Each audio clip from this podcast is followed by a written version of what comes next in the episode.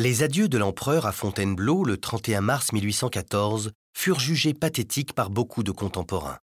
Sous le pinceau de Paul de la Roche, cela donne un souverain avachi, les traits grossis, le regard farouche. Il nous apparaît en posture de vaincu. Bientôt, il devra signer son abdication et subir l'humiliation de l'exil.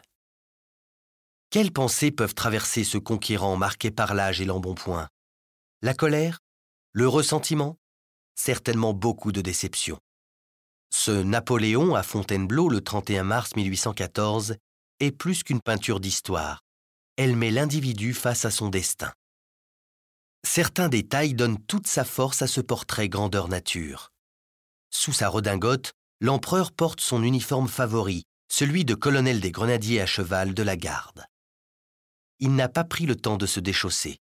Ses bottes sont crottées, comme s'il venait de descendre de cheval. Il ne porte plus son épée. Celle-ci est posée sur le guéridon de ce salon luxueux aux tentures cramoisies semées de couronnes de lauriers et d'aigles impériaux. Son fameux chapeau est à terre, tout un symbole.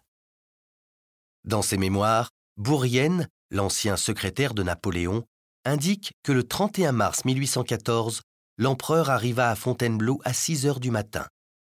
Plutôt que de rejoindre les grands appartements, il s'enferma dans son cabinet pour y rester seul pendant toute la journée. Plus que tout autre récit, la toile de Delaroche exprime à merveille la solitude et la détresse d'un empereur qui pressent sa chute imminente.